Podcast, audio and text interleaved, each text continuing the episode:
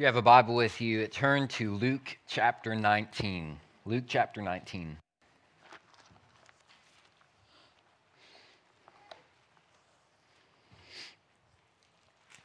We are in our final week of our series, Read Jesus. In the past few weeks, we've talked about how fasting and prayer are vital in reaching people because you first need to have a relationship with God. And you need to find your people to help encourage you, to hold you accountable, and then to pray for you. And all those things are needed to effectively reach people because those are things that Jesus modeled for us. He modeled a life of prayer and fasting, and he modeled a life of community together, finding your people. Now, this, this last week is a final foundational piece for you, and it's probably the most obvious because it's kind of the goal of what we're trying to do, and that's reach like Jesus. But it's finding your one. Go and find your one, which simply means you got to go actually seek the lost, right? You can pray and you can, you can find your people, but if you don't go and actually try to find them, then you're not doing anything, right? You're not doing, you're, fulfill, you're not fulfilling your whole purpose. So go and find your one. Luke chapter 19, starting verse 1. Very familiar story for most of us. Jesus entered Jericho and was passing through.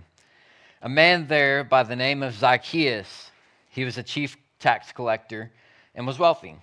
He wanted to see who Jesus was, but because he was so short, he couldn't see over the crowd. So he ran ahead and climbed a sycamore fig tree to see him, and since Jesus was coming that way. When Jesus reached the spot, he looked up and said to him, Zacchaeus, come down immediately. I must stay at your house today.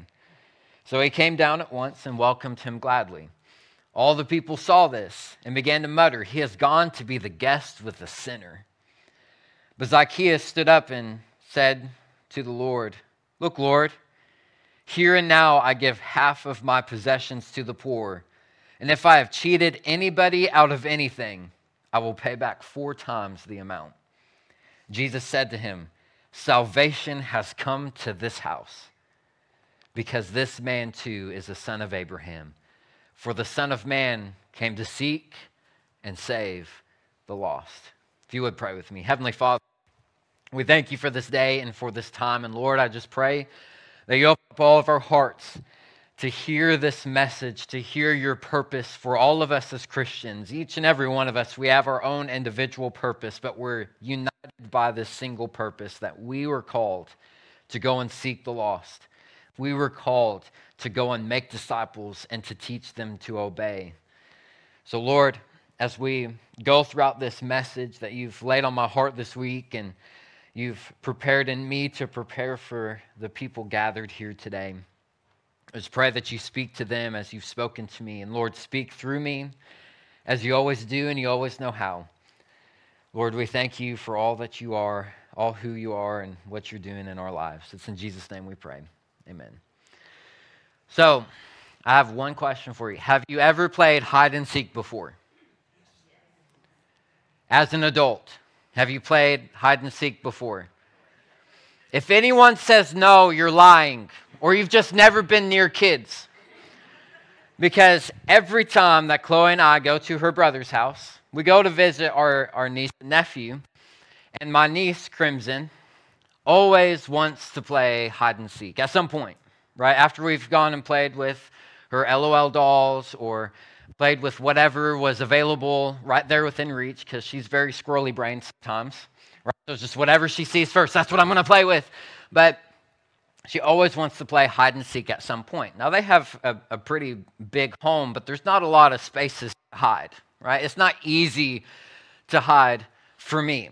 Uh, for her, she's six, so she's pretty tiny, and she can fit in really tight, compact spaces.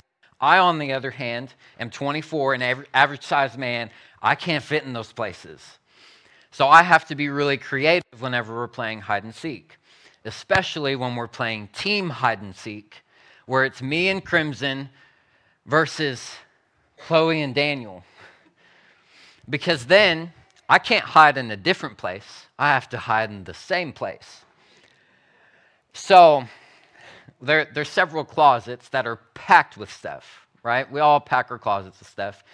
And we always hide in the same closet every single time. So it's not hard for Chloe and Daniel to find us because they know exactly where we're going. That one closet that has just enough space for me and Crimson to fit in. Now it's very compact, so I'm always like really, you know, cramping up and I can't move and I can't say anything. She's talking to me the whole time. I'm like, shh, we're trying to win, like, because I get competitive. But uh, when we just play by ourselves, she gives me a good whole 20 seconds to go and hide. And it's not even like 20 seconds like normal. It's 1, 2, 3, 4, 5, 6, 7, 8, 9, 10, 11, 12, 13, 14, 15, 16, 17, 18, 19, 20. Ready or not, here I come. I'm not ready. I've not even left the, I've not left the room yet.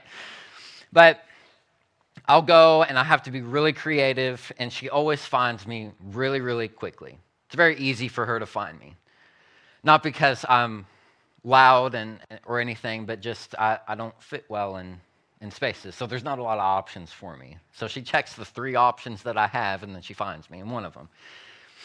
Now, when she goes and hides, she's a lot better at hiding than me simply because she can fit anywhere, right? You, you she could fit in a cabinet if she wanted to, but she doesn't.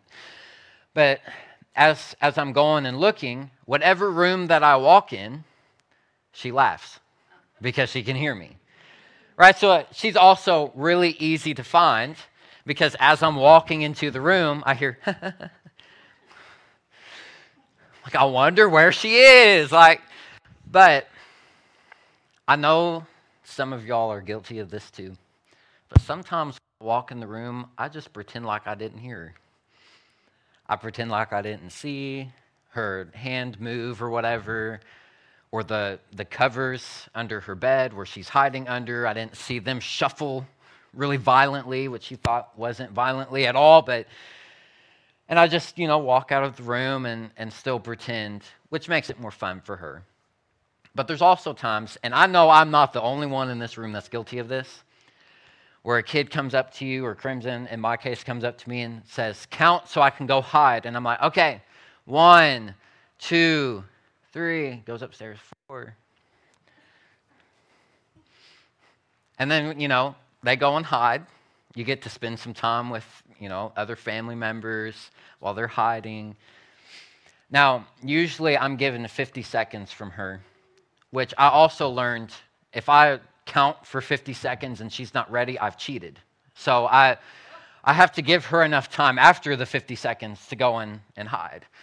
So it's really just like five minutes. I'll wait about five minutes and then I'll go and try and find her. So she thinks I'm awful at hide and seek as of right now. But sometimes I just wait because I, I really do want to spend time with Chloe's family and um, be able to visit with them. But at the same time, I do want to play with my niece, hide and seek. So I, I'll wait like five, ten minutes, and then I'll go and try and find her and pretend like I've been searching forever. But as she's gotten older, she's caught on to that. She's catching on. Um, so what's happening is if I do that too much, then she'll go and ask Chloe, or she'll go and ask someone else to go and play hide and seek. And she'll make her rounds around every single adult that's in the room to go and play hide and seek with her. And sometimes there's another one uh, that will get up. Most of the time it's Chloe, but she'll get up and start playing hide and seek. And honestly, it's no harm for us, but we, we just kind of get tired of playing the same game, right? We get tired of looking in the same places because we know that's where they're going to be right? It worked for the last 10 minutes that we pretended that we couldn't find her, so they're going to go to the same exact place. And we got to pretend like we can't find them again. Now, what I, what I think is that this really relates to how we reach people sometimes. We get tired of playing the same game of going and finding them. Now, when we're really young in our faith, we go seek the lost. We're so excited to. We, we, we count really fast, just like Crimson. We, we count really fast, and then we go. And we rush into it, and we're looking all over the place. And if we can't find them, we go and ask for help. But as we grow older, as our responsibilities, the stresses of life kind of pile in, then we, we're like, I'm just going to wait a little bit longer. Right? I know they're hiding. I know where they're hiding. It's always under the bed covers because they can't see me but I, I know where they're at. But I'm, I'm just going to wait a little bit. I'm going to pretend like I didn't hear where they were hiding from. I, I'm going to pretend like I didn't see them there. I'm going to pretend like that because life is stressful. Oftentimes, we don't get a, enough rest. And the rest that we do get is never enough. And so, when we have moments where we can just sit and rest, we're going to take those moments, most likely. And if during those rest periods you're also being told and, and tugged by God to say, hey, there's someone that needs to be reached, I mean, like, God, can we just, you know, wait? I, I, I personally don't think that they're ready to hear the gospel yet. You know, they, they still got to fix a few things in their life. They still have to be more open and more under. And so, you know, let's just let's count a little bit longer. Let's pretend like we didn't see that opportunity, and we'll just keep on going and resting because we desperately need it. But if we do this for too long, someone else is going to find, find them, and they're going to be willing to play hide and seek. They're going to be really willing to go and reach them. And let me paint this very grim picture for you. There is someone out there who is seeking, and he's really good at seeking, and he's really good at finding, and he's really good at destroying because he's like a lion seeking whom he can devour. And if the people of God, the followers of Christ, won't go and find them, the principalities and powers of hell will. We are supposed to, we're commanded to, to seek life, seek to bring life and life to the full to our communities. And if we neglect this command from God, the generations to follow will be devoured. Because just like Crimson really loves to play hide and seek, if I stop playing hide and seek, she's going to look somewhere else, and there will be someone who will play with her. There will be someone who will seek and find and lead astray. But if we pray, if we find our people and we truly seek the lost, we can bring light to this community like no other. And I can't wait to see it happen, but it will take some time uh, and we'll have to be intentional and we'll have to invest. But let me show you how we can start bringing a light into our community through this famous story of Jesus. So we find Jesus in Luke chapter 19. He's heading towards Jerusalem, towards the end of his life, and he's walking towards Jericho, and he's walking through Jericho. And there's this man named Zacchaeus who is a short, wealthy tax collector. Now, if you're anything like me, I've been singing this song the whole time that I've been speaking, the whole time that I was preparing, and that's Zacchaeus was a wee little man. And a wee little man was he. How insulting is that phrase? Like, he's just a wee little man. Just say he's short, okay? But he's a, he's a wee little man, and a wee little man was he. What did he do? He climbed up in the sycamore tree for the Lord he wanted to see. And as the Savior passed that way, he looked up in the tree and he said, Zacchaeus, you come down from there. For I'm what? I'm going to your house today. I'm going to your house today. It makes me wonder how willing we are to go into people's homes just to show them that we love them. I wonder how willing we are to go into people's homes just to show them that God loves them. Now, I do know that some homes that we might stumble across might not be safe. And I'm not trying to get you kidnapped, hurt, harmed, killed, okay? So think of home as, yes, physical structure homes that, that we live in for shelter, but also the home as in their heart, the home as in their life, their community. See, investing in the lives to the point that you reach their heart. That's really what we're trying to do. That's the whole goal of going into someone's home is saying, I'm going to spend some time with you, learn about who you are, be involved in your community, and shine the light that way. You see, it's just getting to know them, sitting down, having a meal with them, sharing your life and how Jesus has given you grace. And you know how much power that can bring to a person's life when you just sit you have a meal and you just talk and talk not in the sense of in an hour I have to be somewhere else, but we're just going to sit and we're going to talk and you know however long it lasts, it lasts that long. You know what it can do? Well, if you look at verses 8 through 9, you can see that very clearly. Zacchaeus goes and he says, I'm going to give away all my half my possessions. I'm going to pay back four times what I've wronged people in. And Jesus says, Today salvation has come to this house. Salvation has come. So when we invest in people, it might take some time, but salvation is near for them. And if we really want to see the lost be saved, we have to sit with them. We have to invest in them and expect nothing in return but even to the point to where we're sacrificing for them, just as Jesus sacrificed for us. And as followers of Christ, we are to do exactly what, uh, it says in Luke 19:10. For the Son of Man came to seek and to save the lost. And if we're following in Christ's direction, then we're going to be led to those same places to seek and to save the lost. Now, why would you want to do that? Why would you even want to go and find the lost? Right? Why, why can't they all just come here? Like, if they would just come into this building, then everything would be fine. Their life would all just fall right into the right pieces. Why do we have to go out there when they can come here?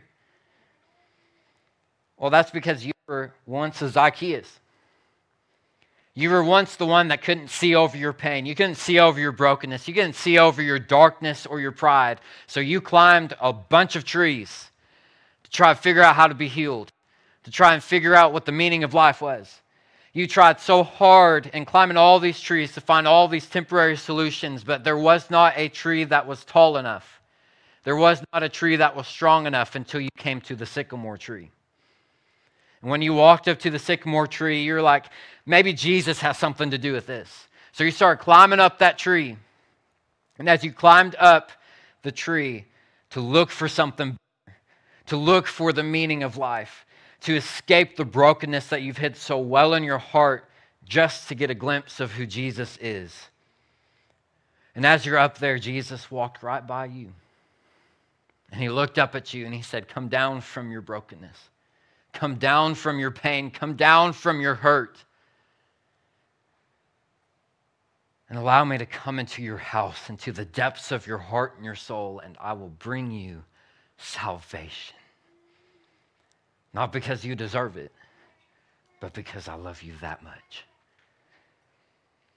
And now that many of you have received that salvation, you have the amazing opportunity to be something for other people so that they can see and receive that same salvation, that same hope, and that same transformation that you have through Christ.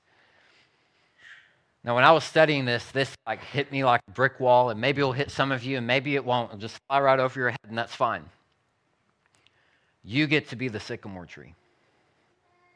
That's who you are in the story. You get to be the sycamore tree. Without the sycamore tree there, Zacchaeus would have very much struggled to see Jesus. But us, as planted sycamore trees, planted in the perfect place by God, we give people the opportunity by looking into our lives, by investing in their lives, to get a better glimpse of who Jesus really is. So not only are we seeking and finding, but we are planting ourselves into their lives so that whenever God places in their heart to go and to look and just a little bit of curiosity who is this Jesus guy that, that this friend of mine keeps talking about? You're that sycamore tree. And as they climb on you and they look, they should see Jesus. And they should see Jesus walking right by them saying, Come down, daughter. Come down, son. You don't have to be broken anymore. You have salvation. You are the tree, and you've been called with a great purpose by the messenger of the gospel. But to be the messenger of the gospel, to be the way that people see Jesus, by the way that you live, by the message that you share by the love that you have for God and you have for others. And if we really desire for our community to be transformed by the gospel of Jesus Christ, then we need to leave the church building and go be the church. Now, we're not to neglect this meeting and gathering that we have. This is to encourage, to equip, to empower, to, to help you as you go throughout your mission, throughout the week. But we need to make sure that it's not all just supposed to be contained into this building because we have to go and shine. We have to go and plant ourselves in people's lives and find the opportunities for people to see the real Jesus, not the fa- fake, false Jesus that this world and our culture has created, but the real Jesus. The Jesus that died for the forgiveness of our sins. The Jesus that resurrected from the dead. A pastor uh, that I follow, he once wrote in a Christianity Today article. Says, Why do we put inviting people to church so high on our evangelism priority list? Because it's easy. You see, inviting someone to church is easier than inviting them to see Christ in me. Inviting people to church is easy for us as Christians, but it's hard for them as non believers. Inviting them into our home is hard for us, but it's easy for them. We seek the lost by inviting them into our homes, into our lives, and being willing to go to their home too.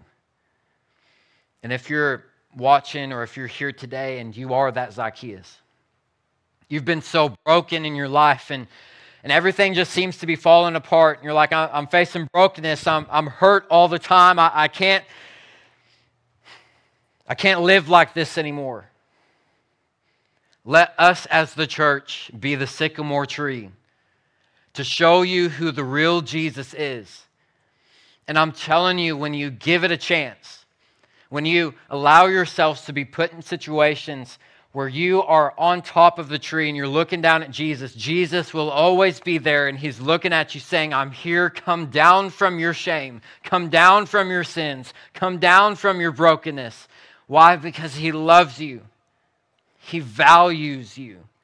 He wants to get to know you. He wants you to know him. So if you are the Zacchaeus and you're struggling, you're, you've been barking up all these trees with no results, you've been climbing all these trees and seeing nothing, I would encourage you to take a step of faith. Uh, whether it's up at the altar or the front row or wherever, take a step of faith and say, Jesus, I'm going to give you a chance.